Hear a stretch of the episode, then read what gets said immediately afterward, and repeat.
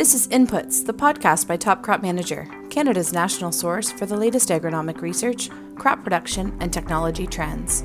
You've tuned in to hear conversations about relevant research, best production practices, and everything in between. Spring into pre-emergent weed control action for canola and pulse crops with Edge Microactive. Powerful Group 3 action takes out the broadest assortment of grass and broadleaf weeds, including kochia, wild buckwheat, and barnyard grass before they can take over your crop. Use Edge Microactive as a part of your herbicide layering program to help maximize yields today and manage resistance tomorrow. Go to ca.gowanco.com for details. Always read and follow label directions from Gowan Company. Welcome, everyone. My name is Dylan Shirley, and I'll be your host for this week's episode. Today, I'm joined by Ben Rosser. He's a corn specialist with OMAFRA. Ben, welcome to Inputs. Thanks, Dylan. Uh, thanks for your interest. Yeah, I imagine a lot of people are super interested in hearing about this week's topic, which is getting into the the growing season for corn and just kind of the uh, things that we need to keep in mind when uh, we decide that we want to do corn and before we even get uh, getting into the field. But before we kind of uh, jump into that, I just want to talk about specifically corn production in Ontario. Um, so corn is a pretty popular crop, but what areas in Ontario are the predominant corn growing regions? Yeah, so be predominantly, you know, southwestern Ontario, what we would call central Ontario. So, you know, kind of uh, between Toronto and Ottawa, and then up into the Ottawa Valley. Uh, you know, generally speaking, that's where a major portion of ag is in Ontario. That said, there's also pockets when you get into northern Ontario and some areas in western, like northwestern Ontario as well. There, where there would be a little bit of corn grown as well. Um, but yeah, those would kind of represent the, the majority of, uh, of areas where, where corn would be grown. So, and then how much corn is actually grown in Ontario? How much acres are actually seeded? And then what are the kind of yields or economic values that we see on a yearly basis for corn? Yeah, so if you went to our OMAFRA's crop stats website, uh, we try to post all that stuff. And so, kind of our five year average for grain corn would be 2.1 million acres. And then we usually have kind of 10 to 15% of that is silage corn as well. So again, our five year average for silage corn would be about 275,000 acres, somewhere around there. Uh, again, if you looked at our, our average yields, you know, the average five year yield in Ontario is 166 bushels an acre. And for silage, it'd be about 19 tons per acre. So again, if you, if you put some dollar numbers to that, you know, we're a little under $2 billion worth for grain corn and then about $200 million uh, when you put dollars to silage corn. Yeah, so nothing uh, too insignificant there for corn production in Ontario. For sure, like in Ontario, corn is a big driver for Ontario ag. What type of things should a producer that wants to do corn this year have in mind before they even kind of get into their field?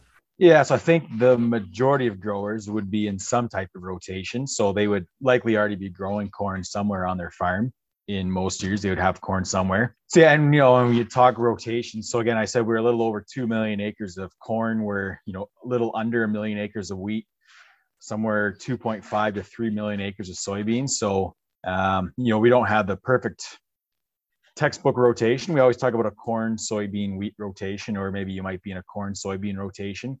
Um, but there's also a number of uh, of acres that we're even some corn on corn if you're a livestock producer, that sort of thing.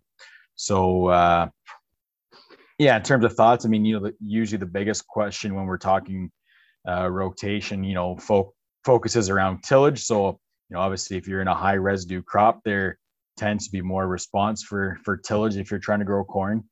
Um, so, you know, coming out of winter wheat, especially if residue hasn't been removed or that sort of thing, or if you're in a corn on corn rotation, compare that to, you know, uh, uh, forage or hay land or soybean land where, you know, we expect the responses to tillage to be a lot less, or you can get away with a lot less tillage. You know, usually residue management tillage is the big question if you're talking rotations. I think outside of that, you know, the other thought would be, you know, especially if you're a corn on corn grower, kind of an emerging issue in Ontario is corn rootworm resistance. So, um, you know, second year corn, there's a risk, but the longer and longer you got continuous corn in a rotation, the more established they become and the more of a risk it is. So, it was always an issue and there was insecticides and stuff to, to work with it in the past but uh, you know lately the or in the more recent past the, the focus has been a lot more on uh, on using traited, you know, corn with traits to help control uh, control rootworm. Uh, but there's been some. Again, it's not a widespread thing, and it's been in the U.S. for a while longer than it has been Ontario. But there are cases of resistance starting to bubble up with corn rootworm. So again, if you're thinking rotation and and that sort of thing, definitely corn rootworm is one thing to watch for, even if you've got traited products. Again, not like it's widespread, but there's some instances bubbling up uh, in Ontario, especially corn on corn heavy areas, so heavier livestock areas, where uh, where that's something that has to be watched for. Right. I'm glad you brought up corn rootworm because yes, that is a very difficult pest. Um, or lately, just with those increased uh, susceptibility to resistance, and that kind of leads into uh, what kind of corn that you're actually going to be seeding or what kind of hybrid that you're going to be selecting. What other kind of considerations should a farmer be looking into when they're actually deciding what to seed? Yeah so i think if you talk to any grower you know the the first major one is just general maturity. You know what are you going to select for a maturity for your area and depending on how you're using the corn or where you are or you know if you've got a dryer set up to dry corn it might tip you one scale or the you know do you stay on a bit of a drier side? Or are you willing to push things and take some risk? Uh, you know if you've got high moisture corn or can handle high moisture corn maybe you're willing to go a bit longer. But you know in general you know what kind of maturity are you looking at? And then you know within that i think the big one obviously that pays the bills is yield. So i think you know yield is definitely a major driver in terms of selecting hybrids um, but again coming down to you know yield is good but at the end of the day what really matters is dollars. So some of those things are going to impact your dollars like moisture. So you know maybe uh, you know within a general maturity you've got some different hybrid options but you know say there's some that are just a lot better at dry down at a similar yield level than others you know that maybe tips you a little bit uh, in one way or the other if if you can save on drying costs and then from then on i think it would just be the agronomics of those hybrids so you know uh, if you're looking at diseases typically when we're looking at uh, at hybrids and trying to select against diseases you know in ontario uh, ear rots are a big issue for us. Trying to make quality grain, whether it's for livestock or uh, or other end uses where uh, where mycotoxins are an issue. Um, so you know, trying to select hybrids that generally have a uh, are known to be cleaner in the fall is definitely one selection point. Kind of a new one that's just coming up here the last couple years, and I think will be important in this upcoming year. Uh, we'll get to be a better understanding of tar spot. So uh, it's a new disease for North America, even you know, even for us in Ontario. Um, you know, we've only had the last year or two in the province, um, so there's maybe still some stuff to be learned and what hybrids are good and that sort of thing. But definitely, you know, disease resistance and tar spot in particular will be important going forwards. You know, I think going uh, going beyond there is if you're just looking at traits. So you know, I already talked about you know corn rootworm traits and things like that. If those are important, or in some cases too there's uh, there's a bit of non-gmo market for corn now in uh, in some areas with some end users so um, conventional corn might be a, uh, an an interest or a criteria for growers if they're interested in that type of market too um, yeah so i think those would kind of be the, the guiding factors that most growers in the province will be looking at um, again if you're on the you're feeding livestock and you're a corn silage person you know there's uh, some traits out there for live for corn silage as well, both you know GM like I talked about with uh, corn rootworm resistance and things like that, um, but as well as you know non-GM traits as well for uh, for digestibility and starch and things like that in some of the hybrid or corn silage specific hybrids.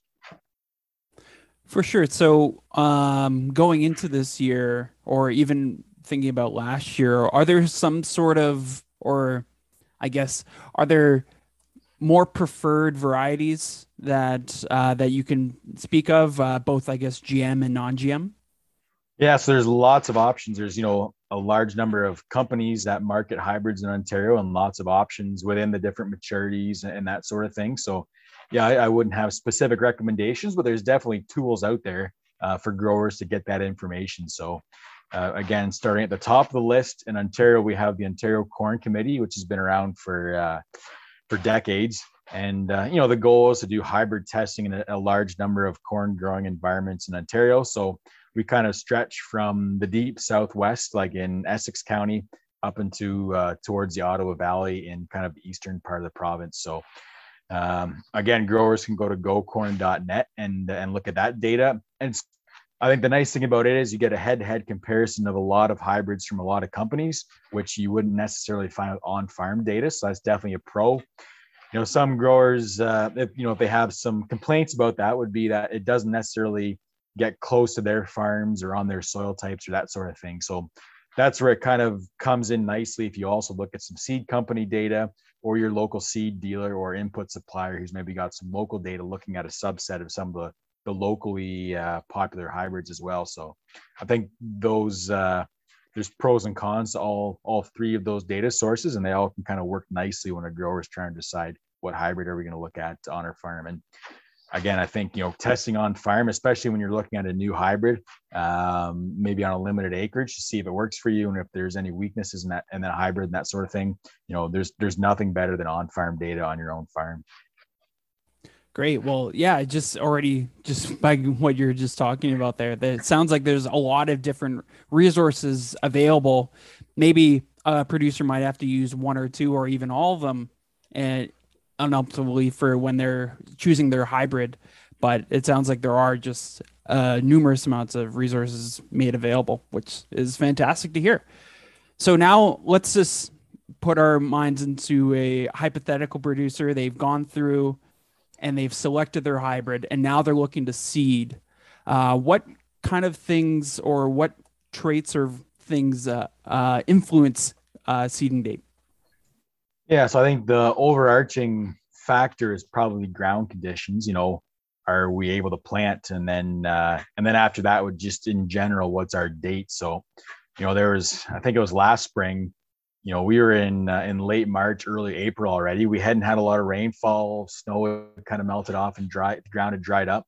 There were some growers already doing tillage, and there's probably ground you could have planted if you wanted to. So I think the very first thing is just general ground condition. So again, if, if ground just happens to be fit, that's unusual for Ontario to have ground conditions fit, you know, early April already. But uh, if you were in that scenario, um, you probably still wouldn't go ahead because there's still risks associated with the calendar date. So, you know, I think once ground's fit, it kind of comes down to your risk tolerance. So if ground's fit and it's mid to later April, uh, I think some growers would probably maybe start to put a little bit in. There's there's always some risks trying to go ultra early if we get really backwards weather or that sort of thing. Um, especially if you have a really susceptible hybrid that's known to be susceptible or just can't take the early season um, stresses associated with early planting. So, uh, you know, in some of those cases, maybe some of those hybrids would wait until uh, until a little bit later. Um, but yeah, you know, if, if things open up and even mid to, you know, second last week, last week of April, certainly there's growers that are, are going to start planting corn by that time. I think if you look at the data, you know, we wouldn't say there's any additional benefit to planting that uh, that extra early. You know, we wouldn't see more yield increases for a given hybrid. Maybe the one exception to that is if you really want to push heat units, and you think that ultra early planting might give you another maybe 100 CHUs to work within that growing season, maybe you could squeak a bit of extra yield out if you push maturity more than what you normally would. But uh, generally, generally speaking, we wouldn't say there's any enhanced yield for planting extra early. Um, I think once you get into, uh, you know, once you get a little bit later in the season, so we would usually say kind of mid May. By that point, you know, yields are maybe starting to decrease as you're going along later in the season. Um, but uh, for those early ones, you wouldn't necessarily say there's an advantage. But certainly from a timeliness perspective, you know, getting uh, the crop off in the fall in a timely manner, you know, maybe reducing drying costs. Obviously, there's some other advantages like that with uh, with trying to get some you know early planting in. But again, I think balancing the pros and cons. The last thing I think it depends on what you've got in terms of planting pressure. You know, if you only need a couple days to plant your corn crop, and you're worried about risks of going in too early, then maybe you'd hold off a bit. But if you've got a lot of acres to cover and it takes you a week to get all your corn crop in or longer, then you know maybe you're going to start putting a little bit more early in and, and take that risk uh, compared to a grower who's maybe not quite as crunched for uh, for time. So yeah, I think a lot of those would kind of be the factors that uh, uh would be affecting a typical grower in Ontario. Right, and I just want to cycle back a little bit because you talked about um, early season environmental conditions. And the first thing that comes to my mind will be an early spring cold snap. Um, how impactful can this kind of early cold uh, be for an early seeded corn? And what are potentially some kind of management practices that a producer could use or implement if uh, cold weather is uh, forecasted. Yeah, so actually, the last two years we've had some good tests of that. I think it was, I think it was both years when we got kind of into the the first, maybe into the second week of May, and then all of a sudden we got some backwards weather. So you know, nighttime temperatures below zero, uh, some snow. I think both this past year and the year before then as well, where you know a large a large amount of corn had already been planted. I think you know, kind of the textbook traditional answer was you know once you see that weather in the forecast is to stop planning, you know, 24 to 48 hours ahead of time. You know, generally with the idea that, again, kind of the traditional textbook answer being you don't want corn's first drink of water when you're trying to get germination to establish, or when you're trying to get germination, you know, to be a really cold drink of water. You know, we, we try to avoid that. I think the one interesting thing of these last couple years has been that you know some growers who just drove on right up to the event as long as they could, um, managed to get away with it in a lot of cases. And I think part of it just came down to what were ground conditions like. So I'm particularly thinking about 2020 when we had one of these events. That, you know, there's a lot of growers that kept planning as long as they could right up until that wet weather event, and they seemed to get out of it okay. But I think the one thing about 2020 when that happened was, you know, ground conditions were really fit ahead of time. Um, you know, they weren't really wet and saturated. They maybe got a little bit of that after the event, but I think ground conditions were in pretty good shape and it maybe didn't impact things quite as much in 2020 as what it maybe does in another year. But uh, certainly there were some growers who you know, were able to not follow that 24 to 48 hour advice, but still made out okay. I think the one exception would be, and the one big lesson we learned in 2020 is if you really do want to push things and keep going. Um, again, if you've got a hybrid that's just known to be weaker for some of those early season stresses, just leave that hybrid in the shed until after that event passes and then plan it after that. Again, if we're talking risks, I think that's a pretty low hanging fruit that, you know, if you really, if you got the feeling you just really like to push things, if when it comes to those hybrids, just at least leave those ones out of it until afterwards. You know, that, I think that would probably make a big difference in terms of what kind of risk you're taking on if you are trying to push planting ahead of a, a cold weather snap. But yeah, I think those would kind of be the main learning points. Uh, again, with some events we had in the last couple years. And from a frost perspective, you know, corn's relatively tolerant. The growing point remains under the ground until you get to about six leaf stage. So we can lose some top growth or have some top growth burnt off and still have the crop recover in most cases, uh, you know, when you get to that four, five, six leaf stage. For sure. And I love that uh, kind of verbiage, a cold drink of water. And one kind of thing when we're thinking about after you see it and trying to get uh, your your corn germinated is planting depth and just actually making sure the moisture gets down to the seed.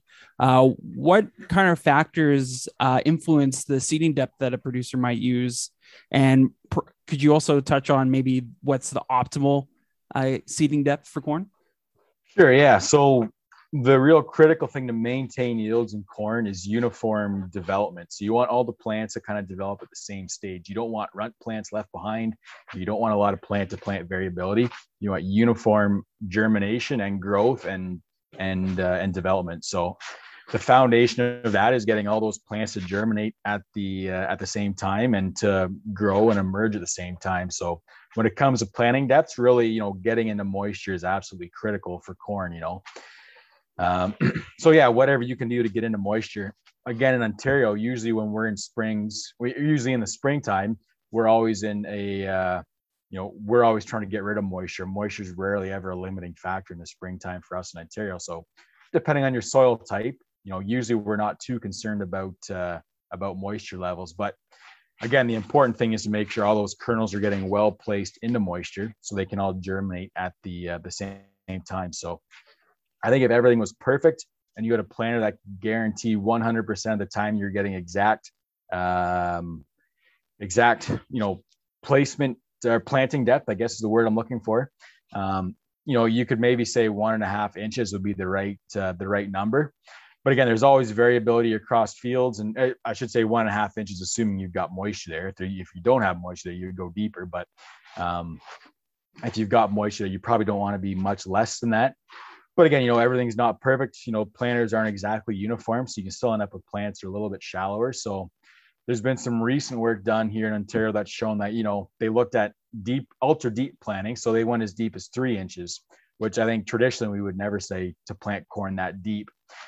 But you know, it seemed as long as you're on a medium to lighter textured soil and you know something with some good structure and good soil conditions, you know, good soil fitness when you're planting, it was kind of surprising that even planting as deep as three inches for the most part, and, and you know, a, a, field with good conditions, uh, didn't seem to have a big impact on germination and maybe almost led to more uniform plant stands in those kind of fields. So yeah, I think you know if you look at that research, certainly it wouldn't make one to be afraid to go two or two and a half inches or uh, maybe three if, if you're in really good conditions to make sure you're consistently in a moisture. Yeah, whatever you can do to consistently get into moisture, um, you know that is really critical for getting a good start with a corn crop. For sure, just making sure, like you said, that they get that that drink of water at some point in time uh, during that critical uh, germination period. Ready to gear up? Farm Credit Canada Ag Expert wants you to drive away in a new Polaris Ranger side by side. Enter the Gear Up contest when you sign up for Ag Expert Accounting or Ag Expert Field.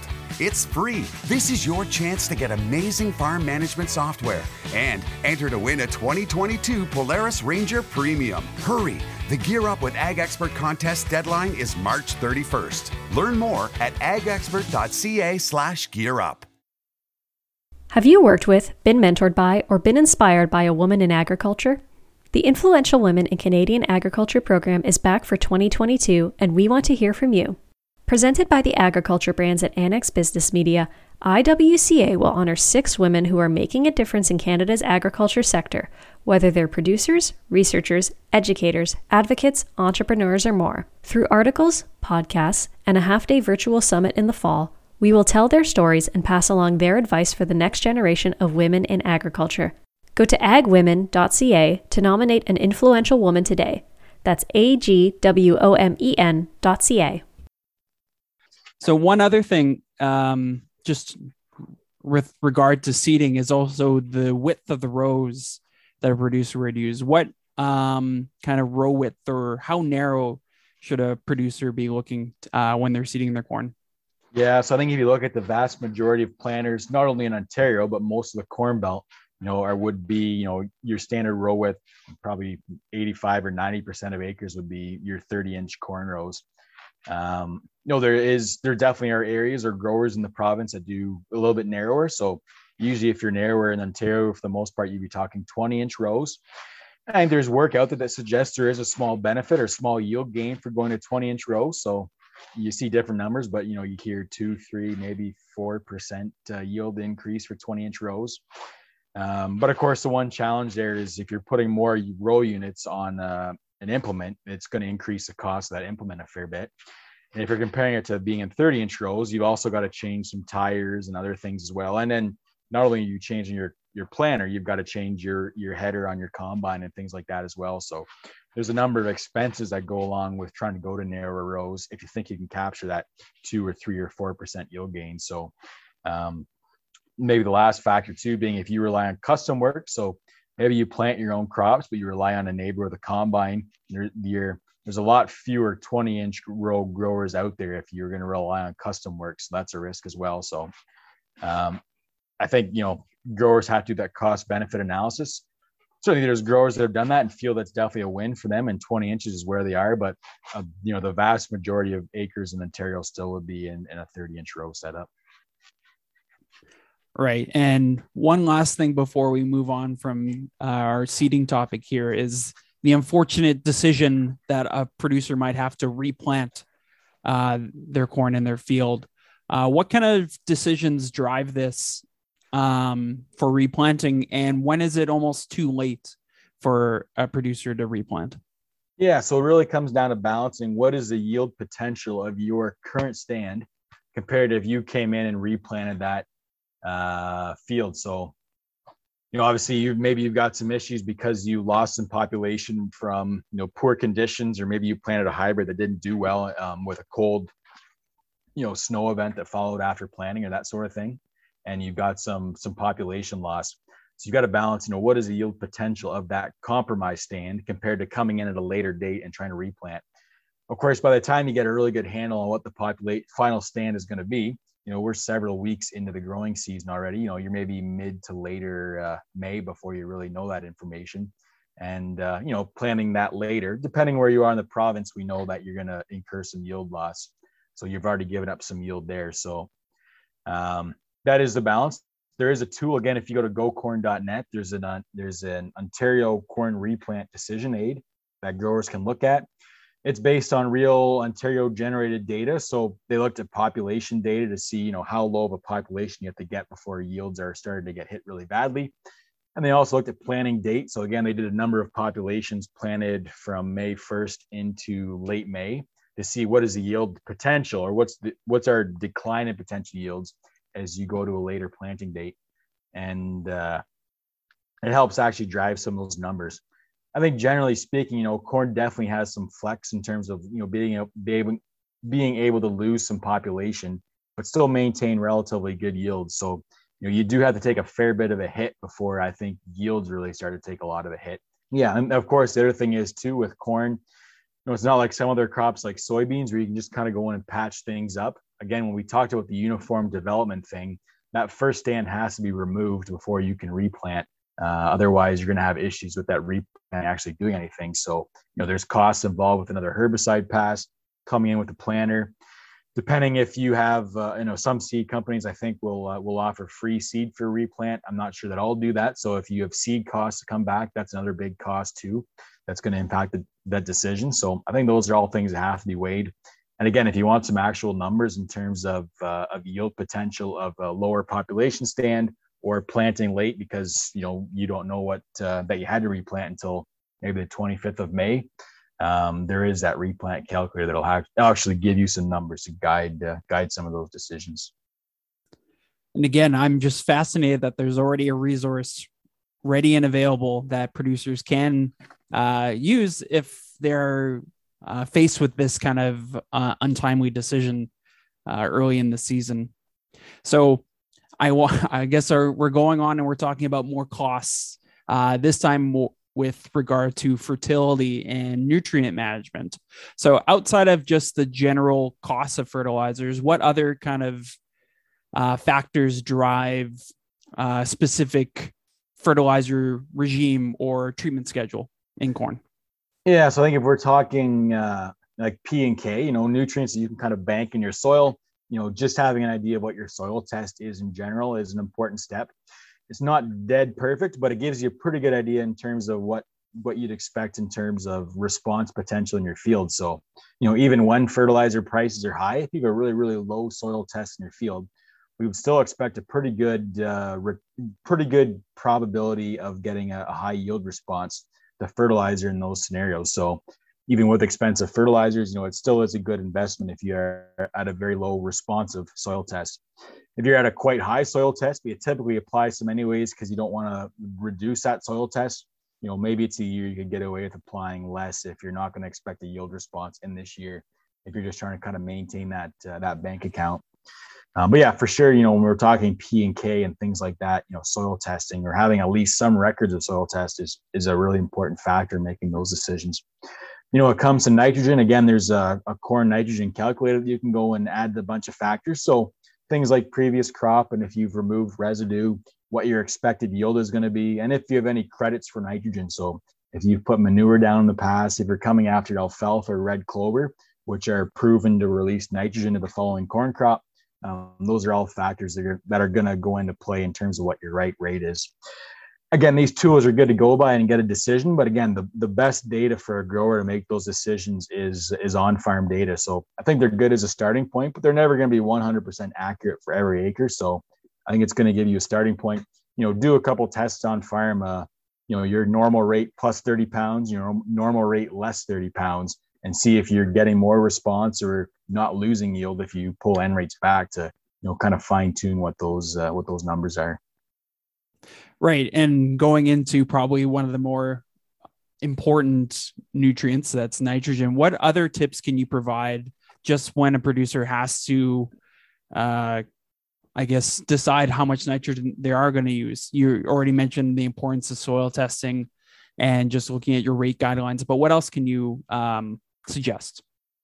Yeah. So, again, with nitrogen, we do have a, a pre side dress nitrate test where you can go in and get an idea you know, in general, give you an idea. If you're not 100% sure what the supplying capability of that field is, it'll give you an idea of, you know, is this field usually test really low in, in nitrogen or does it have a quite high nitrate level, suggesting it has a really good supplying capability? If you've been in the field long term, you've maybe already got a pretty good handle on that. But if it's a field you're not sure about, or you've never tried changing N rates around, you're just curious, you know, what kind of, generally speaking, what's the supplying capability of this field like? Uh, that's kind of a nice part where that the PSNT will come into play. Um, beyond that, I think you know from some recent work done by Dr. Bill Deen at uh, University of Guelph, he, he just retired, but from some work he did at, a, at the Elora Research Station, you know, rainfall seems to be a really big driver from kind of the June 15th to July 15th uh, window in terms of driving yields, at least at Elora. And uh, what the yields were at Elora were a big driver of what the optimal nitrogen rate was as well. So I think kind of looking at that window and saying, you know, what does our yield potential look like? If we've got the ability to come in crop or we've made the decision we're going to come in crop with nitrogen, um, can we adjust nitrogen rates based on that? So if you're on an exceptionally droughty soil and we haven't had a lot of rainfall in that time and we think yields have been compromised, maybe you really ratchet the rates back down uh, if you're coming into then. But if you're coming into a year like 2021 where we had lots of rainfall in that period, planting conditions were excellent, crop uniformity in most cases looked great. So, you know, yield potential looked awesome. And maybe you say, well, I think we're going getting a really big corn crop out of this field this year. Maybe we can bump N rates up uh, based on that. Again, it's a, it's a bit of a crystal ball look, but uh, but certainly those are some of the tools that you can use to try to maybe guide some of those decisions if you want to make adjustments uh, year to year or field to field. Definitely. And the last thing that I'd like to talk about today, I'd be remiss if I didn't mention uh, the pest pressure that one might expect uh, in their cornfield. So, when should a producer start scouting for things like insects or some kind of fungal disease in their in their field? Yeah, so it'd be kind of be a not a yeah a, a large majority of the growing season, depending on the pests and what you're looking for. You know, if you're talking soil pests like wireworms or uh, maybe seed corn maggots or some things like that, uh, you know that's an early season thing and you're looking for some stand loss early on. Or when i talked about uniformity of plants you know one of the best times to scout is probably at that kind of two three four leaf stage. Because you can look for those gaps in the corn saying okay well why is that plant not coming up? And you can dig and say well there's no seed there so maybe it's a planter issue or there was seed there but i've got some pests that have been eating those plants. Or uh, uh if you've got plants that are delayed again that could be a pest issue as well so if you're looking for kind of those soil pests early on, they're going to impact things. You know, that's probably the best time to go looking for them. Uh, of course, if the pests you're looking for are more later season insects or when you're going to see them, like uh, you know, corn rootworm injury wouldn't show up until later in the season. Once those plants have started to maybe lodge, if the root feeding's been excessive, um, or you know, trying to rip up some roots and look at them and that sort of thing for feeding as well, that would be a later season thing. Um, and then I think our big one that we've talked about for the last decade in Ontario or more is um, is Western bean cutworm. Again, if you're scouting for that, typically it's kind of when usually we're we're tracking moth flights because the moths are coming in laying eggs. Um, so usually you'll try to time your scouting by the moth flights. Um, but again, usually that's kind of talking maybe later uh, later July in that case a lot and then just watching for development of those larvae in the field. So maybe coming in late August, early September to see if there was actually uh, um, Western bean cutworm that established in the field and looking for them before they drop down back into soil, you know, kind of mid-September timeframe. So yeah, I think those would be kind of your your key timings looking for pest issues. Um, and disease, yeah, again, you know, traditionally when we're talking foliar disease and things like that, it's kind of a grain fill staging thing. If we're we're going out to try to get a handle on what things are like. Um, but with things like tar spot, or if you're in a corn and corn scenario where some of those diseases might show up a little bit earlier, you know, you could be even into, you know, looking, starting to watch for those things in July, even uh, for some of that sort of thing. But, uh, but yeah, typically more of a later season grain fill, maybe silking on kind of thing if you're looking for uh, for for leaf diseases in those cases. Great. Well, Ben, we talked about such like vast kind of considerations that a corn producer might have to think about in Ontario before they get in the field. But if you were to pick a couple things that we talked about today, what are the big kind of takeaways uh, that a grower should be thinking about going into uh, this growing season for 2022? Yeah, so I think there'd be kind of a couple key points. I think the first one is just, you know, if you haven't looked into it already, get to know tar spot for corn. So again, it's a new disease for North America. Um, there's variability in terms of tolerance for hybrids. You know, there's some that are can handle it better than others, and some that are really susceptible. Um, there's no true resistance for for tar spot at at this point. So, you know, getting to know that disease, what to look for, how to manage it, and that sort of thing, I think would be critical for a grower going into 2022. There's no guarantees it's going to flare up and be bad. Like all diseases, it depends on having the right environment for it to do that. Um, but if we got into a year where things were good, traditionally, you know, a bit cooler, wetter type weather, then uh, you know it, it, could be an issue. But uh, again, understanding tar spot, I think, would be really important. Uh, I think the other one would be, you know, this has kind of been developing um, the last couple years is understanding corn rootworm resistance. So if you've grown corn on corn, uh, or you know have several years of corn in, in some fields, uh, just knowing what to watch for for for corn rootworm feeding injury, and uh, and knowing when there could be an issue developing in a field. So again, I think that's an important factor. And again, I think the last point I would mention for 2022 just comes down to fertilizer prices. You know, obviously that's been the big story here this winter for nitrogen, I think it's kind of surprising. You know, even though we've had maybe almost a doubling of nitrogen fertilizer costs, um, if you play out the numbers, you look at a nitrogen response curve. You know, the the optimum rate of nitrogen really doesn't change as much as what you think it would be if you have nitrogen prices double. You know, you don't have to cut back on nitrogen rates much, where your yield impact can start to be fairly steep. So, you know, playing around with some numbers, we've said maybe you know uh, maybe you would pull back 20, 15, maybe 25 pounds of N per acre uh, based on the difference in prices now compared to what they would have been the, over the long term. What the optimum rate, what the optimum rate is, really depends on the year and that sort of thing as well. So that's going to have a play, uh, probably more so than prices. But if you're adjusting solely on price, the price changes. You know, it's, it's maybe not as a significant adjustment as what we think. And again, still on the P and K story, you know, if you're on low testing soil, even with expensive fertilizer, uh, it can still be a pretty good return on investment to uh, to put those fertilizers on in uh, in highly responsive cases.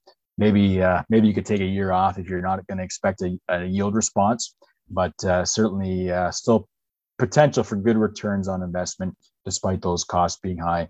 And again, just to, to round off on that, you know, if if you're planting corn after alfalfa or red clover, putting manure applications on, and you don't typically uh, credit any of those any nitrogen, um, you know, I think it would be a good year to consider some nitrogen credit for those uh, those uh, those contributions if you don't normally do so. But yeah, I would say those would kind of be the top three things to consider uh, if you're going to grow looking towards 2022 as a corn grower. Awesome. Well, Ben, thank you so much for joining me today. Uh, where can people find you if they want to contact you for more information? Yeah, so if you Google my name, Ben Rosser, you'll find my contact information at the OMAFRA website. Um, some of the tools we talked about are available at gocorn.net. And uh, if we're posting articles on this stuff, you know, most of that stuff we post at our website at uh, fieldcropnews.com. Awesome. Again, Ben, thank you so much for joining me this week on Inputs. No problem. Happy to join you, Dylan.